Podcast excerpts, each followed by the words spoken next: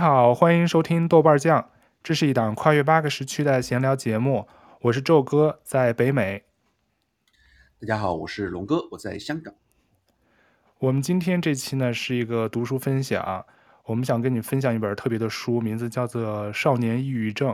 嗯，这本书是一个叫真实故事计划和一个北京回龙观医院临床心理科的主治医生一块儿创作的一本书。他这本书结合了来自十七个少年抑郁症家庭的真实案例，特别有意思的是，他这本书的主要作者全部是十七位，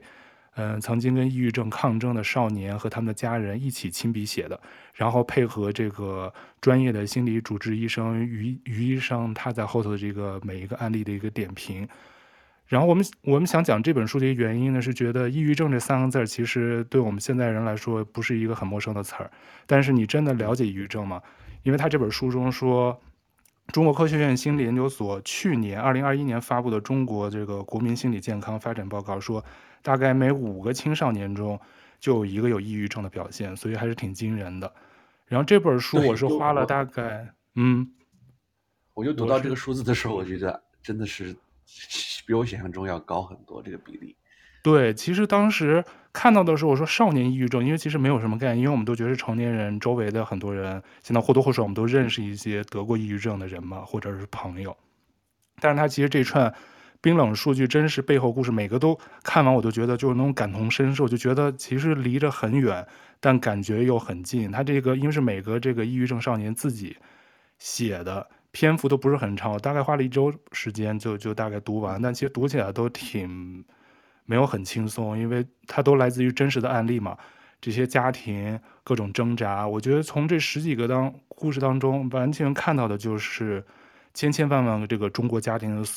缩影，甚至就在我们自己身上，我觉得其实都发生过他故事里原来的这些影子，就是可能我们原来都没有意识到，我们小的时候可能不知道这种叫抑郁症。所以今天我们想通过跟你聊这本书的一些真实故事，想探讨一下这所谓原生家庭也好，还有不同的这种家庭背景，还有父母的这个中国父母的这种教育方式，很多共性的地方，让我们觉得对精神健康的这个重要性和这个我们原来没有意识到的一些这个父母教育跟子女的这些关系。我们今天也特别请到了久违的这个我们的嘉宾李怼怼，因为他有一些。他想分享他原来在家庭、少年、童年时期的这些，呃，跟父母的关系，还有家庭的一些一些一些小的变故吧，对他的这个整个到成年以后，对他有一些什么样的潜移默化的影响？他想跟我们分享一下他的真实故事。然后我们欢迎李怼怼。大家好，我胡汉三又回来了。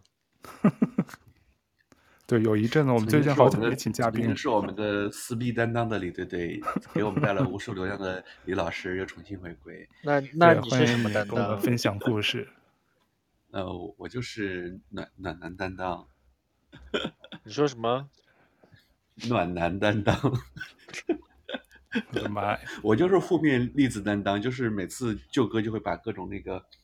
就是我就是。各种缺点都会暴露出来，我就是那个被拿来用来说教的一个例子。我都好久没说教你，因为我们最近好有段时间没请嘉宾了嘛，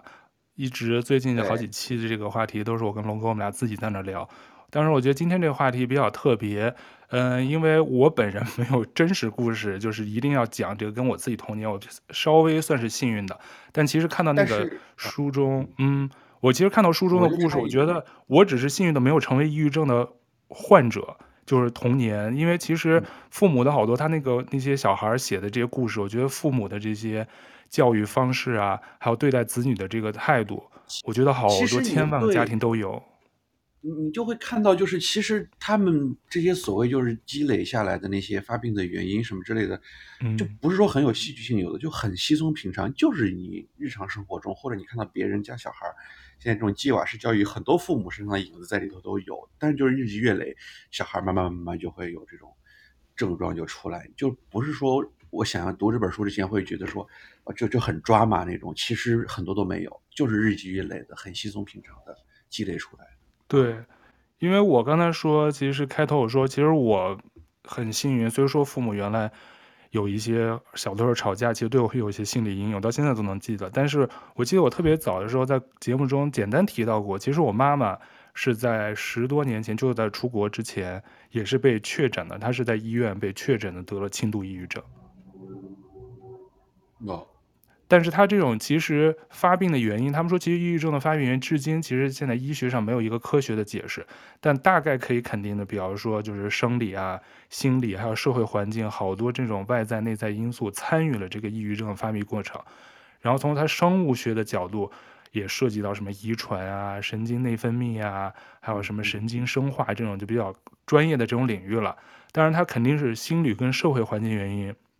加上一些家庭环境，还有如果是少年抑郁症的话，那肯定他的学校的这些交往啊，还有一些突发的一些事件，会这种综合的这个发力，就是各种原因，他就那个时机，天时地利人和一到，他就变成那个抑郁症了。所以他其实就是这种病。好多人原来我觉得中国人会觉得，哎呀，你这种心情不好，你就心情想开点儿，你开心点儿，多出去跟人聊聊天儿。好多人都会觉得你这是矫情嘛。好多人觉得你得抑郁症，其实现在看来，它就是一种病，它就是一种。心理疾病，它其实如果是早期介入的话，其实是需要吃药啊，还有一些外在的，比如说跟心理医师的这种去聊天啊，还要去找心理医生。一会儿李怼怼会跟我们分享，他在加拿大当时也是有一些轻度抑郁症的症状，他是怎么去治疗的。其实他是需要一些专业的介入了，肯定不光是就是你心情好点啊，开心点啊，想开点，这只是一种宽慰人的方法，但有的时候他其实这种是不够的。所以他这本书我读完是觉得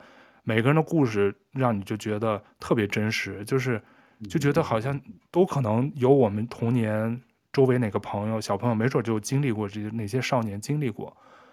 然后他最后又有医生做一些科普性的这种解答呀，比较通俗易懂，我觉得还还是挺有可读性的。关键是通过这个我们来认识到，其实从青少年时期他就是会有。因为现在这种家庭环境啊，学校的这种环境，整个社会环境，它就是容易让现在青少年得这个抑郁症的这种几率，我觉得比我们原来童年的时候会多。所以不是，我记得我们记得这个经常原来我们看到一句话，就是那个奥地利的一个心理学家，好像叫阿德勒，他说过吧，他就说幸福的童年治愈一生，不幸的童年要用一生来治愈。所以我当时看这本书，我就一直想到他这句话。嗯，关键是我。读那个书的前言的时候，发现就是那个作者就提到，就是其实很多时候，你甚至从婴儿时期，那个你父母对你的一些反应什么他，他都有可能就给你留下阴影，就是从婴儿就会已经开始有焦虑了。所以胎胎教也很重要哈。如果母亲就郁郁寡欢的，真的生出来孩子没准也是精神就不那么阳光。对，就也不是说不一定说是母亲郁郁寡欢，就是好像是说母亲对孩子的一些反应，如果他处理不当的话。就会对孩子的心理就会有一些刺激啊。对啊，因为其实我们每个人都是家庭的复制品嘛，就原生家庭、原父母的行为，他们的一举一动，其实这就潜移默化的会影响到孩子，影响到子女的这种相处模式啊，还有包括自我控制能力啊、情绪管理啊，甚至以后的婚姻择偶标准，其实它都是潜移默化已经受了父母的这种影响，进行一种模模式的复制嘛。哎，所以你们你们说到这个，我突然想插一句啊，嗯，你们之前大家应该很多人都看过那个国，就是当时特火的国内电视剧那个《欢乐颂》哦，你们知道《欢乐颂》里面那个安迪那个角色，嗯，不就是属于在一个精神上就是有一些问题，然后抑郁症各种在一起吗？所以你看他就是属于这种，为什么他说那个英文那么抓嘛，然后整个人都很抓嘛，也是受这种父母的影响，是不是？对。对，他其实肯定就是父母与，因为我说到我，我现在有的时候特别生气，我觉得就是跟父母。我小的时候我印象特别深，小学初中的时候，我爸妈有的时候也会经常吵架，但我都忘了他们具体吵啥。然后我作为一个小孩子，我能做的我就记得要察言观色，就是又要去我妈那边去说和，又要安抚我爸的一些情绪，然后就是在他们两个中间游走，我就要注意看他们的表情。然后，如果他们两个人互相赌气不说话，我就得特别那一天，我觉得会特别谨小慎微的，就是生怕做错什么事儿惹他们不高兴。然后第二天或者我们要吃中饭晚饭的时候，他们吵完架以后，如果赶上吃饭，我就要看他们有没有互动。我就特别想让他们俩互相说话。有时候一天，有时候我妈可能生完气一天才跟我爸说话，我当时就如释重负，我就觉得特别开心，说啊，我妈终于理我爸了，然后就觉得好像这家庭又和好了。我不知道你有没有小时候有没有碰到过这种父母经常吵架影响自己的，我就特别特别的紧张跟担心。嗯，我这边我爸妈小时候他们也经常吵架，但是他们吵架对我倒没有造成太大的什么心理阴影。但是，呃，我觉得我我我这个跟抑郁症不一定有关了，但是就受到原生家庭对你的影响，就是我觉得我爸妈的性格对我影响特别大，就是我特别是遗传了我妈很多的性格，可能也不是遗传吧，就是她行为处事的方法，就以前咱们节目中聊到嘛，就是你长大之后你会发现。你某一些方面特别像你父母在为人处事，比如说，就很多同学会说，呃，就说我善解人意，但是其中是这种善解人意多少背后就是一种讨好型人格的存在，就是往好的说就是就是善解人意，往坏的说就是讨好型人格。你会把自己的姿态有时候放得非常低，你特别怕伤害到别人，然后你特别怕就是我我一旦是触犯到别人的时候，别人反过来那种应激反应啊，那种会让我特别怕，所以我尽量不会去惹怒一个人。所以就搞得我在很多事情没有原则。我我说这个只是就是说原生家庭对你的性格，我是从长大之后才深深的，因为之前读书啊，我看你老说啊原生家庭怎原生家庭怎么样，我说这这不是后天自己通过什么可以改变吗？但是我发现真的很多时候你是没法改变的，那种烙印在你身上，啊就是啊，年纪越大你越发现啊，就是这种模式的复制嘛。对，就比如说这个书里边提到一个就是啊那个有一个案例就是他父。他爷爷就是控制欲很强，然后呢，他爸妈又是那种性格特别激动。哦、然后有一次好像是因为他他爷爷、他姑姑、他爸爸什么吵架，然后他爸爸突突然一激动，就因为一个小事说了就要从楼上跳下来，然后被家人按住，但是最后还是被玻璃给扎到了大腿，然后血管爆裂，整个血都涌出来。对对对，就是就是我看到那个例子就觉得说哇，这个是比较抓马的一个，就是这个从小就在心就心理上就是。他说：“那个热的血喷出来那一幕，就对他心里就是严重的一个阴影，啊，这这这种家庭，我觉得是有点过过分了。呵呵啊、但这个原来你觉得只是在影视剧中会看到，其实他在生活中就是有活生生的例子。包括刚才龙哥你自己说的这种讨好型人格，所以说你这可能就是比较大众化的讨讨好型人格。我书里我记得也有一个故事，叫第六章，叫那个被孤立的优等生，他那个就是一个讨好型人格的女孩啊。”就是生怕别人不高兴、不满意，他那个就是讲讨好型人格，但最后他就因为太试图的去安抚每个人，最后也得了抑郁症。哎，你们那个你们两个讲的例子能够具体一点吗？我就因为我没看过书，对，我就想可能听众也想听的细一点。像龙哥刚才讲那个例子，你能把整个故事再完整一下吗？那我还要再回回他那部。对他，因为他其实这本书，我现在看这个书的目录啊，它两部分，它其实每个部分有些它它涉及的这个故事比较多。一个就是父亲偏执导致女儿抑郁，还有一种就是寄养在亲戚家，然后导致抑郁，就是这种关系。还有就是所谓的社恐，但是最后也是得了抑郁症。还有那种母亲鸡娃教育。最后导致的孩子精神压力。这里边其实描述大多这种青少年的，因为可能是不是因为青少年，就是他大多的病因很多都是因为来自家庭父母的这种刺激，你没发现吗？就这本书里头的。因为我觉得他其实就是为什么他是少年，因为我觉得少年他的这个家庭他的关系比不像成年人那么复杂，他基本上就学校跟家嘛，所以他主主要发生问题的地方，一种就在学校被可能被。霸凌了，就按照我们现在话说，其实小时候我们都会有过，但只是那会儿都没有这些概念出来嘛。一种就是在学校遇到的事儿，还有学业压力；还有一种就被父母逼的呀；还有一种就是家庭的这种关系比较，一种父母本身原生家庭的这种问题比较多。当然，其实我觉得他，比如说他放在这书上，肯定是一些比较极端的例子了。但是青少年精神问题，我觉得就是还是挺严肃，就是从。根儿上，因为我们刚才说了，不幸的童年要一生而治愈。他如果真是在十几岁青春期就会有这种比较严重的这种抑郁症的这种问题，他真的就算是治疗好了，因为他书中我们一会儿会说，他其实抑郁症是复发性特别高的，他不是说吃了药就能好，他经常会反复。我一会儿他好像这书里有一个有一个数据，就是复发率还是很高。有的人会一次、两次、三次，如果他不停的得，他最后有的时候要终身服药的。就是他表面上是好的，但是他就不能有一个 trigger，他不能有个应急的一个什么事件。他一旦有一个大的一个什么社会环境外在的刺激他，他就又会发病。嗯，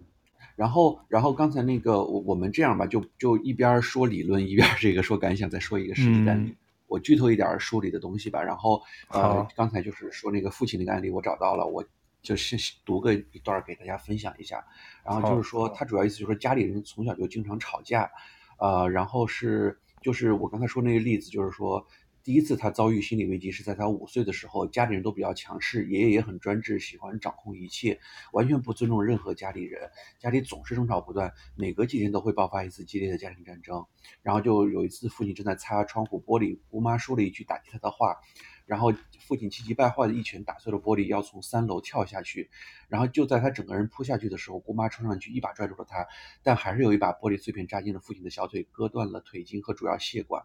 争吵爆发的时候，我就站在旁边，还想着做些什么让他俩高兴起来，我背一首藏诗呢，还是跳舞？但是，一切就在眨眼间发生了。我没来及反应之前，一股热乎乎的血猛地喷在我一身，然后姑妈的身上、父亲的身上、地上全是血啊，然后。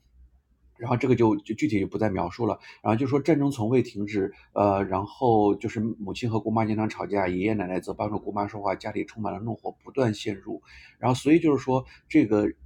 这种从小的阴影就是每天他生活在大人的不开心底，所以他从小就经常做梦，他经常会回忆起父亲要跳楼的画面，频繁的做噩梦，在每个梦里，父亲总跟他说要到山里上吊，去野外冻死，去什么地方跳楼，母亲总是说现在不要我了，他要去很远的地方，再也不回来了。然后母亲也会把对父亲的不满和怨恨投射在我的身上，他总是来跟我抱怨父亲的不对，然后我那时候还小，我一切无能为力。母亲就会怨我说什么用都没有，然后我总是会在半夜里突然醒来，然后就是从小就是受这种心理阴影嘛，然后就说到长大他的抑郁症爆发的前期，就是呃，我几乎是整理自己的心路历程时，我几乎是毫无防备的明白了，我的原生家庭并不温馨，我经历的一切足以毁灭一个人，还还有那些困扰多年的。持续不开心的莫名的低落情绪，都是因为抑郁症。就是我一直在为了让父母满意，努力活成他们想要的样子，一直在别人面前扮演一个正常人的样子，但实际上我内心非常的敏感和自卑。好了，然后再分享一个，就是有一次，就是，呃。她和正在交往的一个在酒店做服务生的男友在街上吵架，她甩开我就走了。回到出租屋的时候，我发现他把家里的东西都打碎了，房间里和他有关的物品都已清空，然后他就一下子就崩溃了，跪在地上大哭，就是非常敏感吧。他说连玻璃渣刺到膝盖都没有发现，嗯。然后呢，他就想要回家，但是回到家要考公务员，但是呢，家里人那个环境又是那样，所以他为了避免和家人过多交流，他开始昼伏夜出，然后就是他考公务员也没有考上，然后父母就为此打我骂我，把我书撕掉，东西扔掉，然后我反抗他们，拿刀在胳膊上划了十几下，几十下，半夜去城郊坟场喝酒，拼命跟他们吵架，所以他们也只好不管我啊，这这这就是大概就是这个患者的一个从前到后的一个经历，嗯。对这个故事，我当时我也看到了，我也挺其实，嗯，龙哥讲这个，我当时让龙哥就是讲再完整点，原因是因为我想起我小时候一个事情，其实跟他挺像的，嗯、就是，嗯，就是我小时候，我我虽然是成都人，但是我爸是西安人，然后我妈是成都人，所以我爸其实是小时候一个外地人到成都。这样的，然后所以就是他几乎都是每次参加我妈那边的聚会，然后我妈的话是属于那种大家族嘛，我妈有六个姊妹，所以每次吃饭就是我爸一个外人，然后加他们一堆家人这种感觉。然后但有一次我也不记得，反正就是我太小那个时候，印象特别深，就是我不知道发生什么事情，可能就我爸跟其中一个亲戚有什么姨父什么的发生了争执，然后我爸也做了一件非常激烈的事情，他就是拿起了那个酒瓶，我当时印象特别深，拿起那个酒瓶，然后直接砸到自己的脑袋上。然后整个头上全部都是鲜血，哦，我的印象非常深这件事情。所以说，刚才龙哥讲的这个，我就就是有一点点小共鸣。我觉得这种小时候，虽然你不记得什么时候发生的事情，是在我很小的时候，可能四岁什么的之类的，但是它确实会让你，就是它永远的停留在那个记忆里面，其实是非常，嗯，对对，这个东西影响是很深的。其实我也会经常回想起来。所以 我能理解这个，我，我能理解，就是 在李队队脑海中这一幕，我也也也会有一些印象比较深刻的。是你爸妈小的时候吵架，在你小时候，他们吵架，小时候不理解，但是很惊恐的那种场景吧。嗯，嗯，所以这就是父母的一举一动。我记得原来经常有人说说啊，父母好像是什么都不需要做，不需要读书。生了孩子就就自动成为父母了，他也不需要去学如何做一个好父母，就好像就理所当然的就就生下来孩子就去带了。有的父母真的根本就不知道是如何做个父母，他自己都还不成熟，或者是其实很多行为举止、做事儿都不能作为一个楷模去教育子女。所以人家说父母其实也应该去考学，才能拿这个证书，才能去当爸妈，才能去生孩子。感觉这么重要的一个人生的一个大责任，完全是。谁都可以当，只要你生了就就就自动升级了，自动就毕业了。就就书里就提到，其实很多就来自于就是他已经开始还没有那么。重症的时候就有轻度，比如说厌学啊什么的，就是很多都来自于父母的不理解。父母会觉得就是说说他矫情，说他为什么不想上学，是就明明你能学得很好，你能学得懂，为什么不想上学？有的孩子，这这书里头很多小孩都是在那种很名校啊什么读书的，然后他就是不想上学，他就是有那种看不下去书，说浑身会发冷出汗，然后就是。努力听能听懂，但是他就是一考试就会交白卷，就不想写，就是父母就会觉得矫情，就会觉得是那种叛逆啊什么这种，就很多好好几个病症都是父母的这种，呃，强制性的，就是本来他都已经很不舒服了，父母还要强制性的去跟他对着干，就不理解他，然后加重很多病情。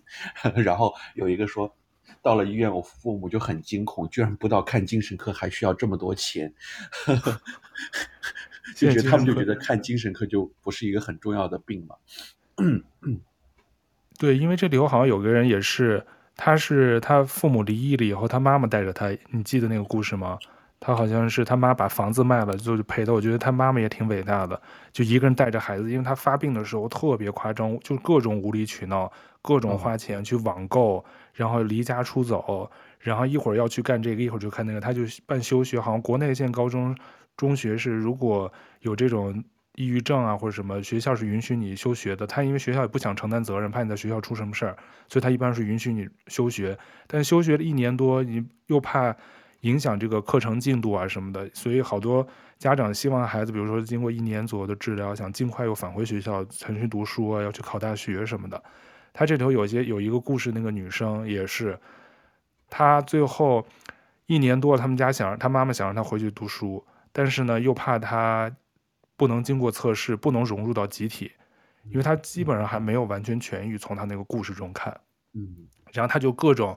无理取闹，在我们看他就无理取闹。一会儿跟他妈说他要去海南疗养，他妈就带着他去海南，待了没两天就又有点犯病，又说要回要去重庆，他妈没有陪他去重庆，他就然后又要在网上网购去买各种游戏，都是好几千好几千的去花钱买游戏，就他妈妈一个人带着他。我觉得，反正这种家庭，就是如果孩子得了抑郁症，然后父母真是除了要有那种特别大的耐心去理解，真的还是一个挺漫长痛苦的一个过程，陪着孩子去治疗。因为我记得好像武志红原来好像说过一句话，他说，因为刚才我说了，好多父母其实是他自己都不知道如何当父母，他就当成为了父母，然后他因为比如说父母。社会的压力，他白天工作一天，他可能也有很多不顺心的地方，他经常就把这种焦虑，或者是还有这种不好的情绪，全都是撒在家人身上，甚至他的孩子身上。然后他又怕，然后说我自己就现在混的不怎么样。你瞧，原来电视剧里经常会演，觉得自己混的不好，他就希望他的孩子望子成龙嘛，觉得你不努力不优秀，以后就跟我一样，跟父母一样一事无成，他就会让他的孩子的这个教育。就更功利化，而且少了很多的这种包容跟关爱。而孩子在青春期中，本来我觉得就是情绪啊，是需要很多这种大人的关注啊，需要这种爱，然后还有包容。但是父母可能就特别急功近利。这里头不是也有那种鸡娃的孩子，把小孩给逼出抑郁症？我觉得现在应该这种并不少见，在整个现在社会当中。对，叮铃铃，就就这里边，离队队要上线了。嗯，你要说啥？就是你们今天不是读书分享会吗？能先分享一点，就是那我分享一个这个吧。对啊，我印象中就是因为我想让你也分享你自己的故事，你的这个肯定比书中也是。对啊，但是你们要先给我听一些故事，对，让我你知道回忆啊。啊，这个有一个故事，我想当时我不知道龙哥看没看到这故事，有没有这个共鸣？不是，是被孤立的优等生，他是讲这个讨好型人格的。哦，那这个不适合我，那个不是优等生。他就是其实有一个想看还没来得及看，就是里边有一个是被逼婚的吧？我觉得是不是比较适合？逼婚？我怎么没 看到这个？哦哦，不是，是不是被逼？靠婚姻逃离原生家庭陷入困境。哦，他好像是原来是寄养家庭还是什么？对。对，这个我想，我跟你们分享的这个被孤立的优等生，先提前的说一句话，就是在舅哥分享这个案例的时候，我里边有一句话，就好像在前言里边提的说，很多发病的病人来讲，对他们最最痛苦的是他人即地狱，是不是有这么一句话？就是说，别人的不理解，就是外在的那个环境是最折磨他的。啊，嗯嗯，对，好，舅哥分享，非常同意这句话。对，他人即地狱，我忘了是谁说的，是挺有名的一句话。我要分享这个故事，他名字就叫被孤立的优等生。他长的是一个讨好型人格，他就是龙哥，听听有没有共鸣啊？他说就是不自觉的去迎合别人，忽视自己的感爱感受和想法，然后对自己缺乏一种正确的认识，然后在交往中又缺乏自信，不敢表达自己的意见，一遇到问题就认为是自己不好。他们这种内心呢比较脆弱和敏感，又想获得别人的关爱跟关注，但是。长期日积月累呢，就有这种内心的焦虑。他他的这个故事主人公是个重度抑郁，他就是原生家庭，但是父母呢又对抑郁症完全不理解，又不耐烦，还有一些家暴倾向。所以这个女孩一共有两次婚姻，第一次婚姻就被娘家人嫌弃，然后被她公公各种冷暴力，然后还骂她。然后她老公最后原来是一个特别脾气好的人，最后就是在这种情况下，他老婆因为也有抑郁症嘛。然后又反过来对她家暴，后来就离婚了。第二次婚姻呢，这个丈夫他就终于遇到一个好好丈夫，对她还有她的娘家，还有还有她的这个公公婆婆家，对她也特别支持，还帮着她去这个治疗。然后现在基本上是病情比较稳定。然后刚才说的，她其实高考前夕，这个女孩得的抑郁症，然后还突然就是，因为她属于是，哎。那种叫做是什么家庭呢？就他父母都是在外地打工的，都是在这个就做些小生意。然后他的这个他爸妈呢，对他不是特别关心，就是都是忙自己的事业什么的。然后他十七岁的那年，就是快高考的时候，然后他每一天就那个情绪就特别崩溃，基本上接近于崩溃的这种情绪中。然后他的这个反应就开始慢半拍，原来学习成绩是特别好，然后现在就刚才可能龙哥也提到，就上课就自己突然就流眼泪了，都不知道为什么。然后记忆力下降，从前经常能记住知识点，他就变得特别困难。在学校，因为就是特别焦焦躁不安，所以他经常就想请假回家，但他父母完全不理解，就强行逼着他回学校。每过两天，他就又逃回家。然后学校里关于这个学生这个女生的留言就特别多，说她有精神病，让她去看病。然后她就她父亲还打了她。父母离开后呢，她突然就看到自己小小房间的这格子，可能就是那种抑郁症的那种情绪就来了。刚好窗台上有一瓶棕色的小农药瓶，她就喝了四分之一的药水，那是她父亲让她灭跳蚤用的。但她喝完，因为她喝的量不大嘛。喝完了没多少，喝了两个小时以后，他就听到他爸开着三轮车回来了，他父母又进货回来了，然后他求生的本能又又出来了，所以让他爸妈赶紧去带他去去救他。然后因为他喝的农药比较低毒，所以量也不大，抢救也比较及时。洗胃之后呢，一个星期后就出院了。但是他的这个这个女孩和他母亲试图想告诉医生，但是对方这个专家感觉不是很专业。然后还不断打断他们，就给他们开那些药方，让他们回家了。之后呢，他其实很开朗。最后，他就是因为这个整个这个抑郁症影响了他这个高考的这个发挥。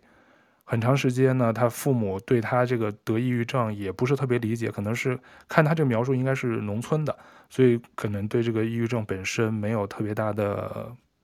理解吧。所以他们也不了解，就认为女儿得的精神病。而且还废掉了，然后关键他们还觉得特别丢人，觉得女儿得了这个病就丢人，觉得村里的人还传播散播他女儿的一些流言，又怕影响他女儿以后结婚，所以呢，他们又不想对外去声张。然后时间长了以后，他就觉得被家人抛弃了，所以他就选择过一次这个自杀。因为他一年之后吃抑郁症的这个药，好像也产生了一些呃耐药性，所以效果不是特别好。最后很快呢，他最后他妹妹考上大学了。他最后是婚姻失败以后，第一次我刚才说了有一次婚姻失败，我就简单说。第二次他的这个，他就特别希望，因为他这种父母对他的关爱是很少，而且是各种不理解，所以他特别想有自己的一个小家，想寻找一个被爱的这种人去结合。嗯，最后他在嗯后来遇到了一个男生，这个男生的个性呢比较抑郁。也是有些忧郁，一直也没上班，所以他们两口子，他们结了婚以后，我就觉得他这段婚姻特别快，认识一个月就结婚了，婚后还住在丈夫家里，但因为他长期服药嘛，所以呢，没结婚的时候，他父母是不打扰他睡觉，但他住在他公婆家，公婆就天天就各种说他，这就我刚才说的，他父母他就是住公公婆婆完全不理解他，还说他有病啊什么的。所以他那次又尝试自杀，但最后因为也是被抢救过来了，最后没过多久就离婚了。他是在河北的，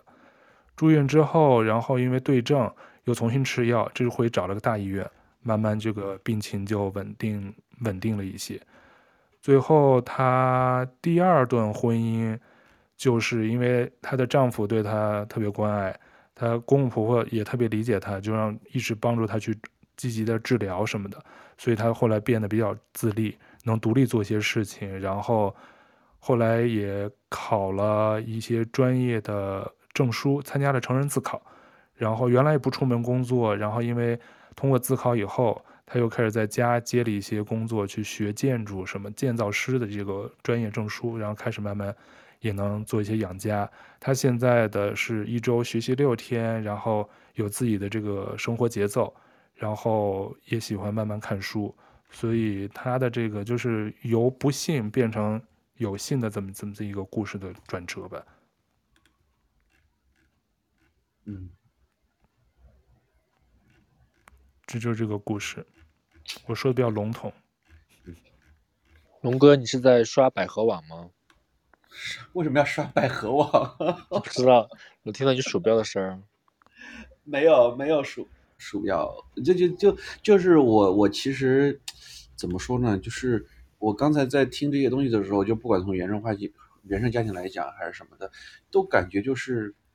外部环境好像对这个病造成的成因还影响蛮大的。它不是说你坐在那儿无端端的就会好像就有抑郁症了，很多就是受外部环境的刺激挺多的，是吧？对，嗯，哎。你们刚刚讲完这个故事，我有个突然真的让我想起我以前有个小学同学，我想给你们讲一下，可能有一点点长，我也快一点讲啊。嗯，就是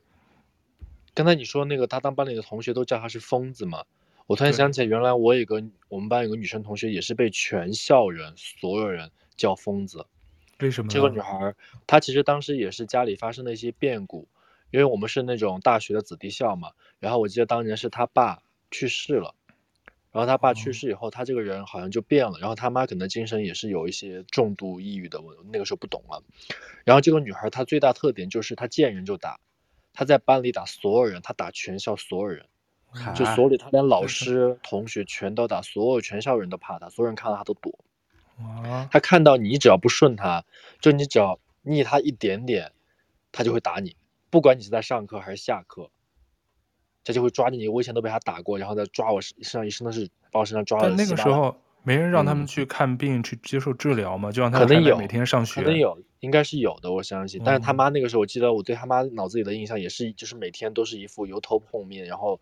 反正看着精神状态特别不好那种。嗯。然后，但我对印象最深就是当时全校所有人都叫他是疯子，给他取的就是小号都是叫疯子，你知道吗？但是我想说的例子就是因为。他在这样的环境下长大，然后其实去年的时候，我们有一个小学的微信群，嗯，然后当时群里有一个女生，那个女生还是应该是我们班混的最好的，现在在联合国上班的一个女孩，就是特别就是受教育程度最高的全班。他在群里又提到这件事情，就说：“哎，那个谁谁谁还在不在这个群里啊？我们小时候所有人都被他打，就跟疯子一样。”就说了这样的一句话，你知道吗？我现在印象特别深。然后女孩就出来回了，她说：“她说那些都是以前的事情了。”他说：“呃，以前给大家造成的伤害。”呃，我给大家说一声对不起，但是我现在已经不是那样的人了。哦，就没事。我当时看到我就特别感慨，然后那女孩又特别，就是发这句话，那女生又特别的尴尬。然后当时我的印象就是刚才那个就讲到这个故事，我的印象，我的我的第一感觉就是说，如果大家比如说在以前在学生时代，你有这样的一个同学的话，就是你到现在一定不要用一样的眼光看他，就是那些人他在当时那个情况应该是在非常非常艰难的环境下在成长。但是最后他们是有可能变成一个正常的人，跟你就是一样的人，他不一定是真的疯子。所以说，对，就是要善待别人。我的感觉就是，这句话好暖啊，真的真的。当时我看到，其实我特别对对对说的好，我特别羞愧，你知道吗？在那个群里，我觉得大家这样还这样说，他已经过了二十多年的事情了，你们还这样说他的话，那个女生，你们能想象那个女生看到微信这句话什么感觉吗？对啊，是啊。得多难过啊！她那会儿也是迫不得已，或者她自己也不能控制。对，那个大家也不知道为什么。对对，她当时一定肯定是有一些精神问题，但是至少别人现在走出来了。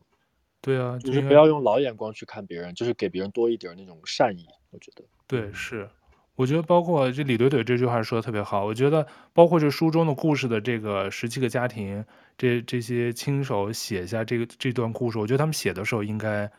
有的人可能已经基本上都基本上都恢复，有些可能还在服药当中。所以，因为他这书中那个医生，就是这个专业的医生，他用的一个数据，他说，其实经过治疗恢复的抑郁症患者，嗯，大概还有百分之三十会在一年内复发。所以呢，抑郁症患者需要进行维持治疗，预防复发。而第一次发作后治疗恢复的患者，药物维持时间大概是六个月、半年到一年。如果还有第二次再发作，一般主张维持治疗的时间是三到五年。如果还能第三次发作，就要长期服药，甚至终身服药。所以他真的是，像李队队说，他有时候不能控制。我们应该庆幸他这些，如果是在青少年时期有过抑郁症或者精神疾病，但他最后终于走出来。我觉得我们普通人，或者是没有经历过这些黑暗时光的人，你是不能理解跟体会他跟他家庭经历了什么，或者或者怎么。从黑暗中走到有阳光的地方，好多人他们不是比喻，其实就是说好听点，他就是说，只是你的情绪患上了感冒嘛。嗯，这是一种比较慰藉的话。这个比喻正好。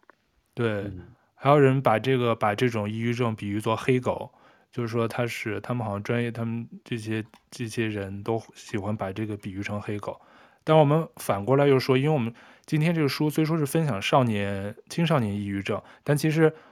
我们刚才也提到了，其实因为缺爱的孩子，我们刚才说不幸的童年要用一生来治愈，幸福的童年是治愈你的一生。所以，如果他不信的这些孩子，其中有一有一章，他其实就讲缺爱的孩子大概率会成为不会爱的父母，就因为他有一个心理学的理论是代际创伤理论。他是一个外国的一个心理治疗师，叫莫雷鲍恩提出的。他就说，家庭创伤的经历会塑造一代人的价值观、想法和体验的模板，而这个模板就刚才说的这种模式的复制，它就会潜移默化的传递给下一代。所以从个体层面来看，创伤的传递是身份的传递。所以身份认同呢，意味着孩子如何看待自己，一般就是两种模式，就是认同父母，或者就拼命想成为和父母不一样的人。嗯我这个李怼怼要上线了，我怎么觉得他说这句话我觉得这么不爱听呢？为啥呢？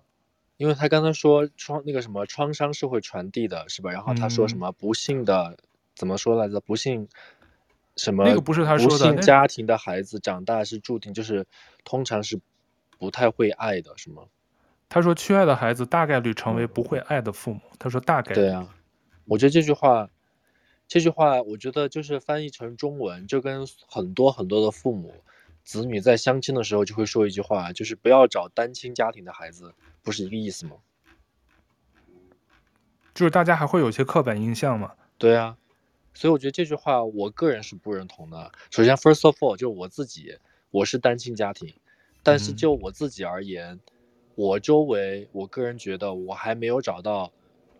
我没有遇到过谁，就是男生像我这样这么爱孩子的人。我个人觉得我比绝大多数男生都更会，就是对家庭的那种，就是对小孩啊那种爱的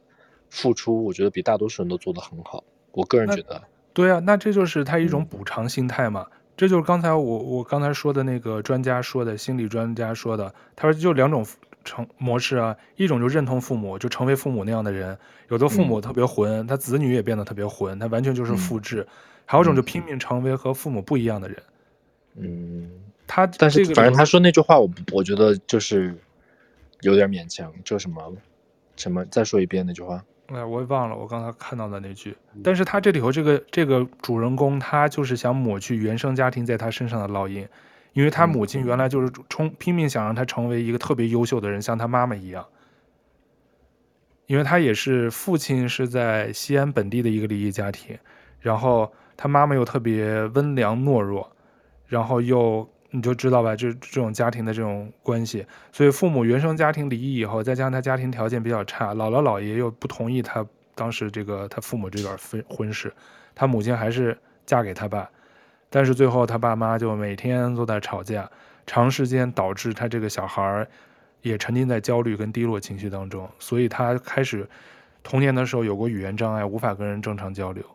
然后父母啊、呃、父亲还有点家暴倾向。最后也父母因为忙于生计，根本就没有察觉到他的这些细微的变化，他也不敢告诉他父母，又怕被他爸妈说，所以他每次母亲打他的时候，他爸就在一旁看着，就算他向他大喊“爸爸救救我”，他爸也毫不所动。所以他说，父亲在成长过程中继承了奶奶性格中的隐忍和软弱，这就是他从他的家庭中学会的处理家暴的方式——逃避。所以他就特别想成人以后，他就是。通过打鼓，他特别喜欢去打那个鼓，架子鼓，所以他觉得是通过这种方式来宣泄他的那个情绪，让他短暂的能放松。嗯，然后在书里边提到，就是除了可能父母的不理解、父母的偏执，还有一部分人群是遭受性侵的青少年，还有一部分是留守儿童。嗯，所以就是我读下来觉得，就是说，好像这本书其实说的更多的是教我们父母，或者说。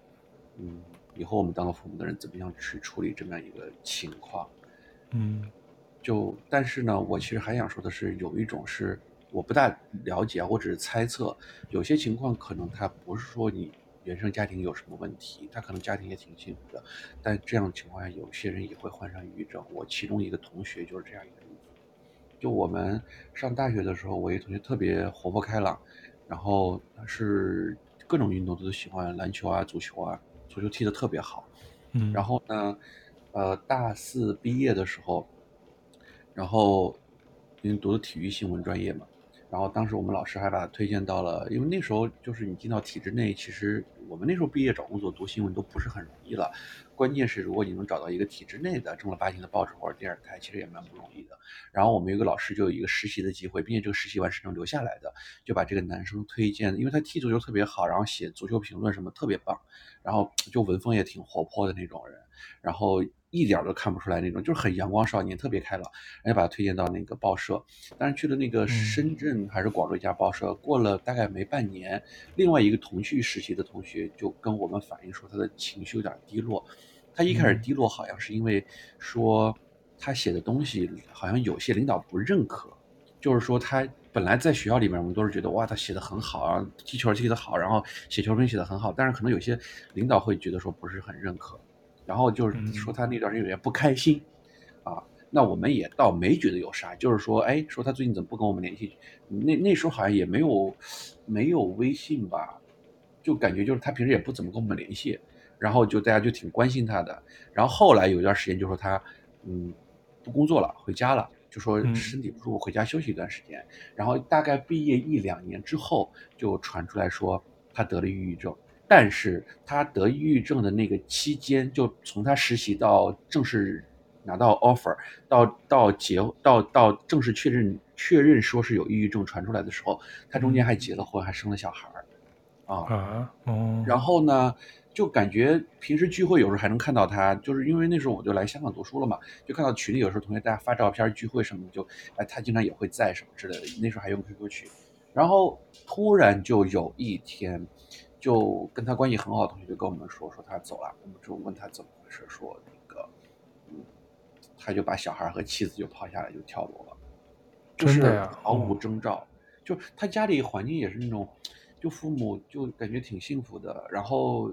就我不知道起因是不是因为他，就是知道他开始不开心，就是因为他在报社写东西，好像说领导没有特别认可，他就是那种好胜心比较强的，啊、呃，就是从那时候开始不开心，但是是不是再往前有别的源头，我们就不知道了。但是就最后就是我身边第一个因为抑郁症而死亡的朋友就是他，然后当时大家都非常唏嘘。就觉得他特别年轻。第二个，大家就比较难受的就是他那个时候宝宝就才很小，还有他媳妇儿又那么年轻，啊。但我觉得他们好像原来说，抑郁症的人在那种走到绝望的那个最后一步的时候，他们其实是控制不了。他是因为是精神，就是已经不是我们常人能理解，嗯、他控制不了。他可能觉得那就是他解脱的一个方式。他真是完全可能不能不受控的，就可能不是我们常人能理解的。就是后来不是有微信了吗？就是他竟然还在群里发他老婆照片，发他宝宝照片，就感觉过得过得很很好，很正常啊，就就就就就就挺突然的啊。对，其实我们原来看好多新闻，一些名人啊或者什么的，其实都是毫无征兆，就是可能他上一秒钟还在发一朋友圈，发什么阳光什么的，下一秒他就就想不开就走了。真的，反正是挺唏嘘的，嗯，也挺难过的，就是这种。就留下他身后的这些人，确实是很难，怎么说？对，他可能那一刻他也想不到他的孩子、老婆什么的，他可能那会儿大脑那片，所以那黑狗占据他的大脑，他可能自己都不知道他那会儿在想什么。嗯，但是我说到这儿岔开一句，就是我其实挺感谢我妈。我妈说过一句话，因为我妈经常以前她她可能就看新闻嘛，就是经常会看到一些什么有有有会有有有小孩自杀啊，什么受不了这种刺激啊，或者什么就这种，她可能就。大概是读初中还是高中的时候吧，他突然有一天就跟我说了一句话，然后他就说：“哎呀，他说以后你要，就是以后你要离开家，不在家里读书，不在家里上学了，然后上大学或者以后你走上社会，他说你不管遇到什么样的困难，就是你不管遇到什么样的事，任何事儿我都能接受。他说那个就是我永远是你的坚强后盾，就是这个意思，就是你在外边遇到任何的挫折。”不管经济上的、社会环境或者心理上的任何，他说你你都不要放弃，他说你都不要害怕，就是我是你永远的坚强的后盾。他说你爸我不敢说，他说我是你永远坚强后盾。就是现在想想，就是有的时候遇到特别不开心呀、啊，或者说特别觉得难过的关的时候，嗯、我总觉得哎呀，有什么怕的，大不了回家卖烧饼，然后我妈养我，就就我河南烩面这种，对我觉得我妈身上这种。其实我妈并不是一个特别开朗的人，但是我妈有的时候她身上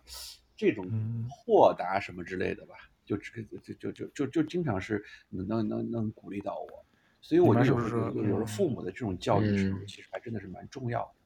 的啊。对，哎，其实龙哥说到这个，我特别想问你们俩一个问题，就是我们假设你们俩之前都没有得过抑郁症。嗯，那你们如果就是自己就现在想想，你你们俩觉得你们俩会得抑郁症吗？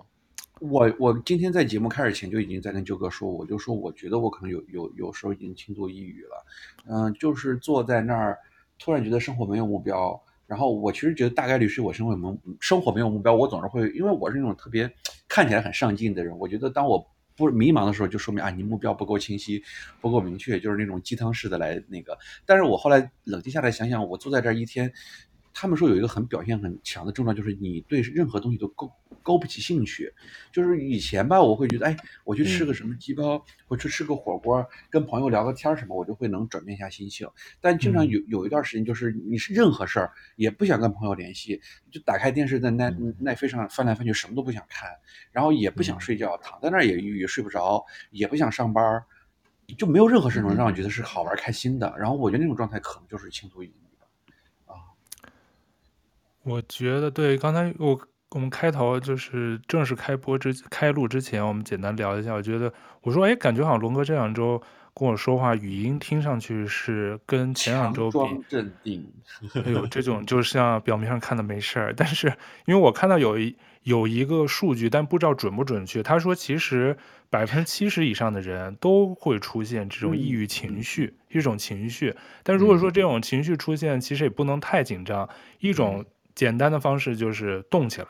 比如出门晒太阳，因为其实我每个人现在所处的这个环境啊、时间不一样嘛，所以看事物的这个视角我觉得不一样。但在这我们说的俗俗一点，就是在这人生的这大坐标里头，我觉得站在近处看容易就钻到细节当中。所以这个情绪就像，我觉得情绪就像一幅画，就是说你站得近了，反而就看得太细了，看不清。所以有的时候出现情绪问题的时候，我觉得就是。抓大放小，就是要站远点，就不要太去关注一些特别上帝视角多抽离出来观察。对 对。然后我我也想分享一个，就是我我。不是说对抗抑郁了，就是我心情不好。其实我是一个特别不爱运动的人，我有时候健身什么纯粹是为了减肥。然后就是我一般能不动就不动。但是我发现有那么几次我心情特别不好，真的不知道干嘛的时候，就是那种觉得在家坐着有浪费时间，太蹉跎岁月了。我今天就休息这一周就休息这一天，我干嘛呢？我如果一天躺躺在家里，我到晚上肯定会特别懊悔，更加抑郁。所以有时候我会逼自己出去运动，但是基本上我会发现啊，每次运动完就心情会好，真的会好。所以就是给听众朋友们分享一个。不是那么那么那么好的一个小妙招，就是如果你真的是觉得自己心情不好，你就找个事儿去运动一下，就比如说让自己打扫一下家务，大汗淋漓，就是能跑步就去跑个步。然后他们说跑步确实好像是能分泌什么那个叫什么来着，多肽啊，多巴胺，多巴胺，对，多巴胺，对对对。然后就是有的时候我真的发现运动完，虽然你还是没有什么生活的目标，但是运动完那几个小时，你就会觉得神清气爽，就感觉就就感觉，哎，生活也没有什么大不了的吧。真的是，就运动是一个特别好的调节的方式，我也觉得有用。就是大汗淋漓一场，有可能没什么太大用，之后你可能又得重新回到那个当前的那个之前那个情绪，但至少你当时在沉浸做另外一件事的时候，这的确是能缓解情绪。因为我觉得很重要的一点就是我们一定要爱自己，就是我经常给告诫自己，就是你现在爱自己，你再去爱别人，然后正视自己这种各种好的不好的情绪。我觉得。就跟生活垃圾或者电脑运行久了以后，都会产生一些小的一些小垃圾，我们都要手机还要经常清理呢。所以，乐观的人，我觉得有的时候反而特别难自救。就是说，如果真的感觉不妙，你真是觉得已经跟自己平常不一样，像我刚才说的那故事，那个那个讨好型人格的女孩，就坐在教室里就开始莫名的流眼泪。他控制不住，我觉得这种有的时候你自己能发现，因为谁都不如自己了解自己，所以你感觉到不妙的时候，觉得出了一些不太正常的问题，这种时候一定要去寻找专业医生或者求助别人。哎，周老师，嗯、周老师，你说了这么多，你都没有回答我问题。嗯、啊？你说我没有分享你有没有抑郁的时候？不是，我，我觉得我还好。我觉得我的问题是问：假设你们之前没有得过抑郁症，你们觉得你们自己会不会得抑郁症？我觉得我得抑郁症的几率应该不高哎，呃，因为我是嗯，对我的，嗯，因为我是属于活得很简单通透的人，我是没有，就说句不好听的话，就是我没什么追求跟目标，因为我没有把生活的这个，我就觉得每天哎开开心心把这个活儿工作干完了，哎回家看个电视看本书，然后。做点特别简单的事儿，我好像就无欲无求的，我就没有特别多需要追求的，就有的时候没有追求是吧？我觉得倒是一件好事，情绪上有一个保护自己的方式。我因为可能就是也不能说无欲无求了，我也没有那么这么伟大，但是我确实可能对自己没有要求这么高，而且我经常会觉得自己做得很好了。我我就说，哎，我已经我都做成这样，我已经超越了我周围，比如说百分之五六十的人，我觉得我已经不错了，我没有大富大贵。百分之五十的用户。对呀、啊，我这开机速度又比人家提升了零点零六秒，就觉得哎，我又打败了好多同同等人，我就是比上不足，比下有余。我觉得有的时候乐观，虽说说的有点俗，我因为比较放松，然后可能欲望也没有那么高，所以反而觉得特别容易知足，就就那种属于知足常乐。我倒也没有说常乐，但是我可能没有。对，我觉得回答李怼怼的话，我应该不太容易，我也不能这么说绝对，也不知道某某天某一某月的某一某一刻有可能会。但是你说情绪低落，那肯定每个人都有，都会有的时候莫名这个就是像男生，我经常说大姨夫就来了。原来我经常会。那一个月总有那么几天，情绪就莫名的特别低落，特别大。现在可能过了那个期了，我现在好像每个月都没有那几天了，就变得特别少，因为这个 重复性特别强。可能岁数大了，你这已经已经老了，就是已经叫什么？已经闭了，闭。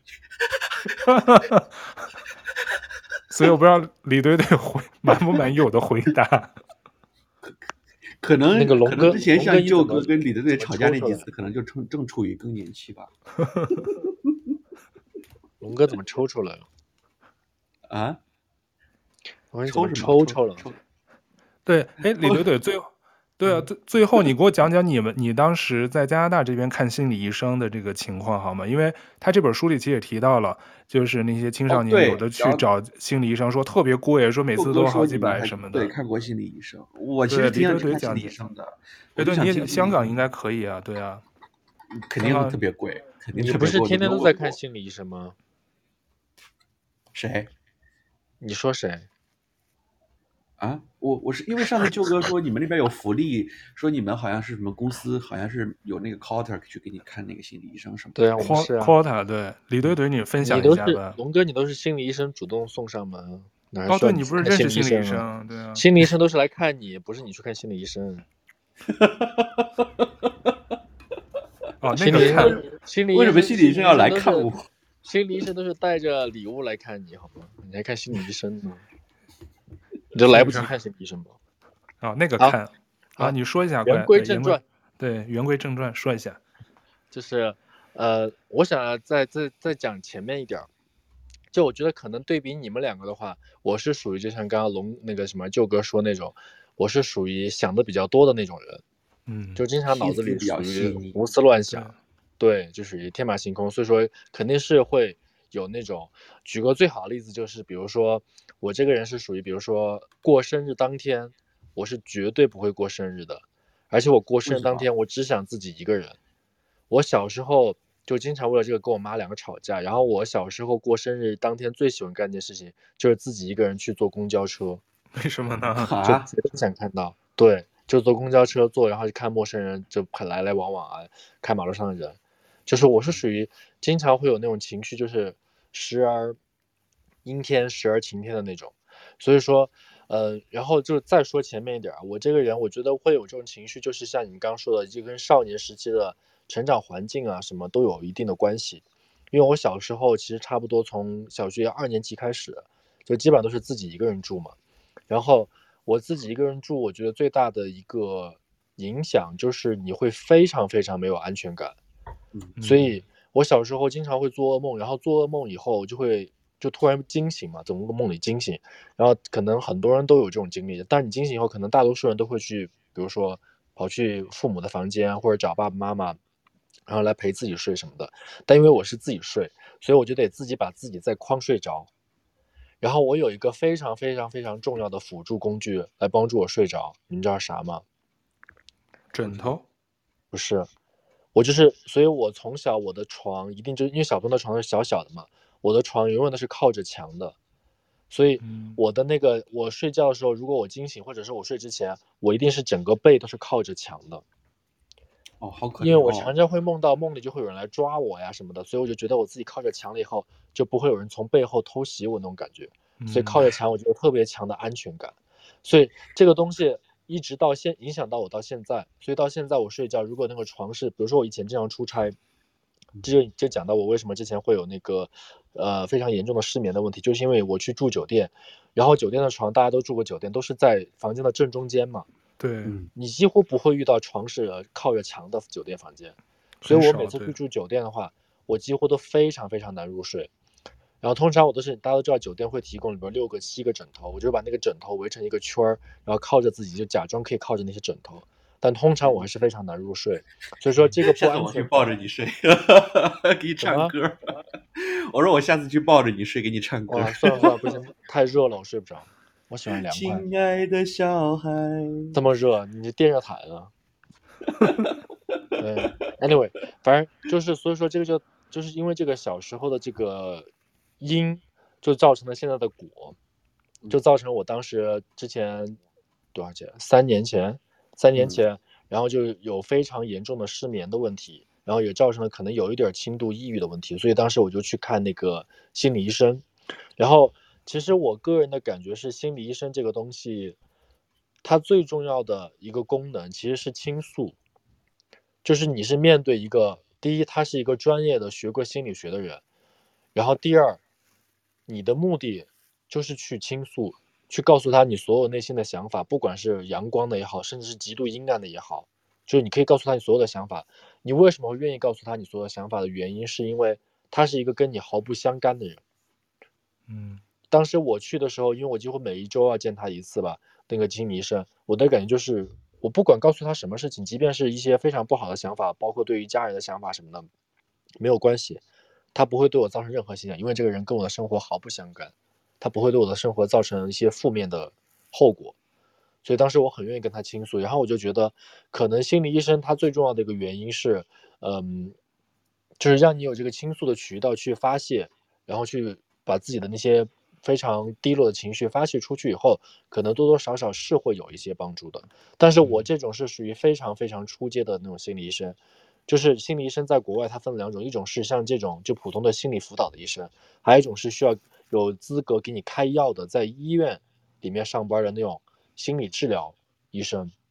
那种医生他是通过要需要药物干预来帮你治疗的，所以说不太一样。我这个还是处于一个非常初级的。但是我个人觉得它是有一定帮助的，所以说，就比如说像我们就会举回龙哥的例子，虽然龙哥他每天都有一个心理医生来看他，然后还提着礼物来看他，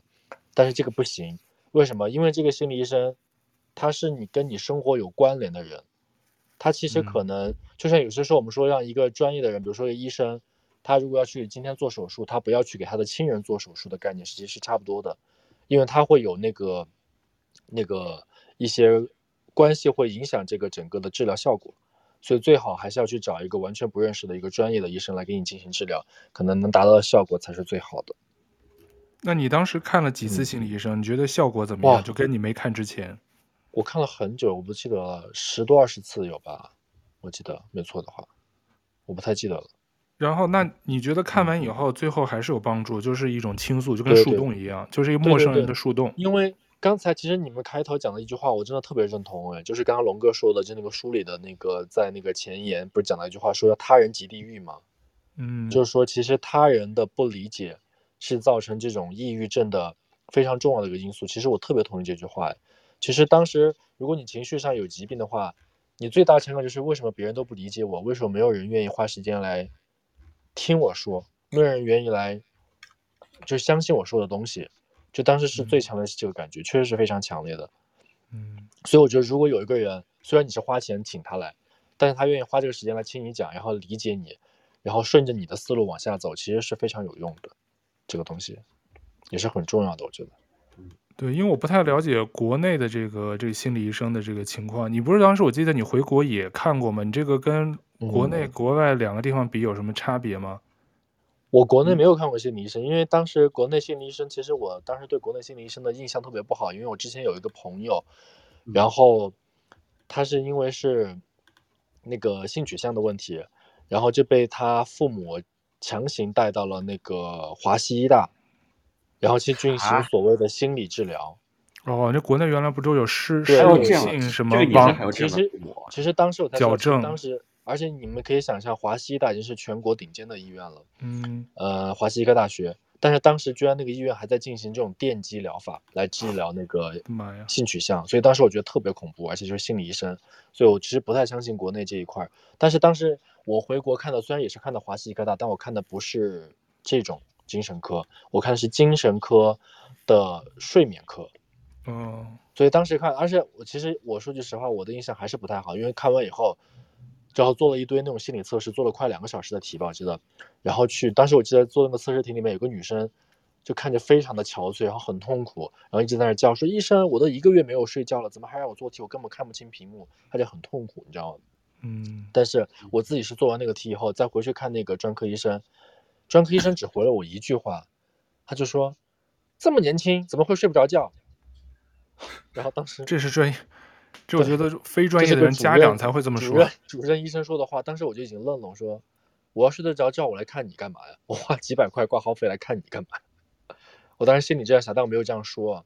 所以他其实他没有给我任何帮助，他只是给我开了点那个叫什么？我睡觉的药叫安眠药之类的。安眠药，对，给我开了点安眠药。他就问我在国外医生给我开的什么药，他说那我再给你换一个开吧。他给我开了个药，然后就把我轰出去了。所以其实在国内这个体验是不太好的，他没有真正从心理上去帮助你，嗯，他就只是给你开了个安眠药而已。而且我去的还是这么顶尖的医院，更甭提那个小医院。就刚才那个书中的那个故事，就那个有一个女孩，不就是吗？那医生就给她随便开了个中药，就就回家调养了，根本就就连专业医生都不能真的就帮帮助病人，你觉得是，是吧？而且我讲的还是属于现状，也就是两不到两年前这几年的事儿呢。对，包括这本书，我觉得它其实。少年抑郁症这个东西不是这两年才出来，只是现在有专门的书或者有专门的人去关注到这个事儿，让他们去写，把这些心路历程写下来，让我们他们的声音能够被听到，能够被看到吧。所以我觉得这期节目简单聊下来，就是抑郁症的诱因，我们其实不太懂，我们不是专业人士，但是从这本书里呢，它其实很多我们感觉到看下来，就是说和原生家庭中隐藏的一些问题多多少少都有一些关，就是外在的环境。而这些问题往往都被家长、身为人父母的这些人去忽视了。而这个这些这本书里，刚才我们简单分享的这些小小朋友的这个这些青少年的故事，他们其实都是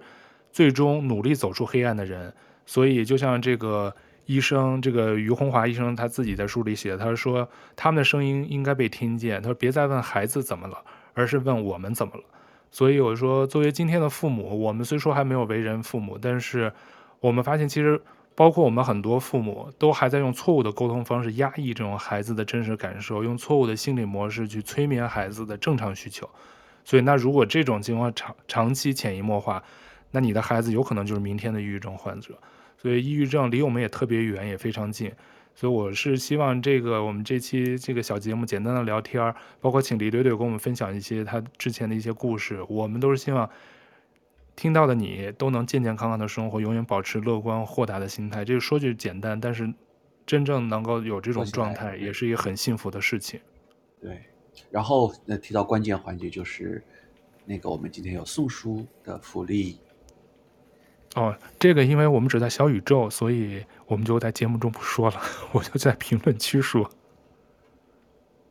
哦，好的，那那希望各个平台的都去关注我们的小宇宙，因为平台太多，没法每个平台都送。嗯，龙哥最后有什么说的吗？嗯，我没有说的，我就觉得其实我今天还是挺郁闷的。我虽然聊的时候跟大家聊天挺开心的，但是我今天休息半天。嗯我上午录节目，现在我是这个周六上午的，周六上午的，现在是十二点中午了，嗯，对，然后我就下午不知道干嘛，我就觉得有点突然间开始有低落了，就就龙哥，我想我想我想问你一个问题，不好意思插一句话，嗯，所以你今天是那个你去看心理医生，还是心理医生来看你啊？今天有心理医生在我家，我要送心理医生去上学。哦，刚才你说，怪不得。那你应该好好找心理医生。那你赶紧让心理，你赶紧让心理医生好好的看看你。对啊，从头看到尾，从外看到尾，从头看到尾，给给电热毯治治病是吧？从外从对啊，从外从外看到里，赶紧的看起来。然后，我就想下午就是去港大附近转一转，或者去哪儿喝咖啡吧。但是我每次放空的时候就觉得还行，但是一觉得马上要回到工作状态，多少还是有点抑郁。哎，就感觉你现在其实需要放个假，不能放个大假，也要放个小假。你真的需要走出你这个日常的这个嗯，这种琐碎跟重复的节奏当中，而且你这个工作本身压力就很大嘛，所以你现在最好的，你可能情绪是有点低落，情绪有点小感冒，但是你这个不光是吃药，你这就需要休假，要不然就是反复循环，就很难走出那个那个圈子。嗯。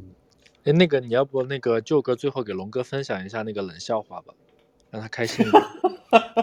什么冷笑话？那个关于白、雪公主的那个。白雪公主？那你说吧，我又又一下想起来了。就是哦，白雪公主，就是就是问你，为什么白雪公主她一直都就是这一辈子都是就是，嗯，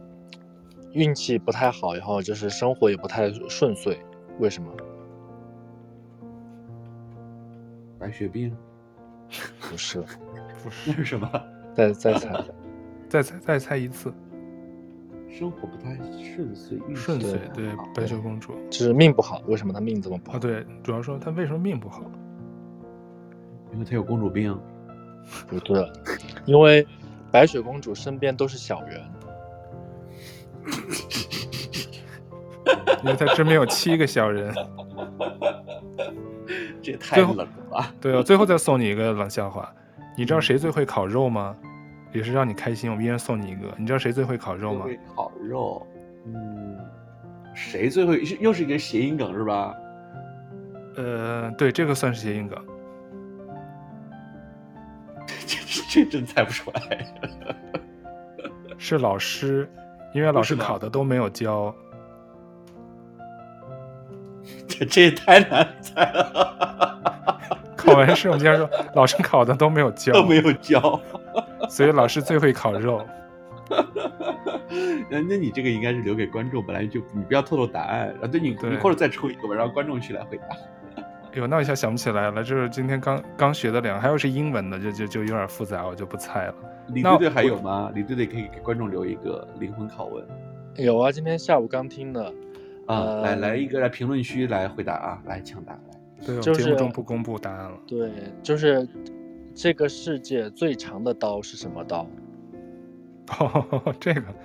这种一个冷冷笑话朋友分享啊，这个我知道答案，我就不在这儿公布了。好，你听到的话，知道的话，可以在评论区给我们公布答案喽。好的，嗯，然后然后 希望评论区能够再度欢乐起来。对，然后我我今天为了这个节目特意找了一句话，我觉得还挺适合描述大家的情绪健康啊，精神健康，是泰戈尔的一句名言。我想把这句话作为今天我们这期节目的结尾，送给龙哥，送给正在收听我们节目的你。这句话是这么说的：有一个夜晚，我烧毁了所有的记忆，从此我的梦就透明了；有一个早晨，我扔掉了所有的昨天，从此我的脚步就轻盈了。谢谢你收听我们这期节目，我们下期再见，拜拜，拜拜，拜拜。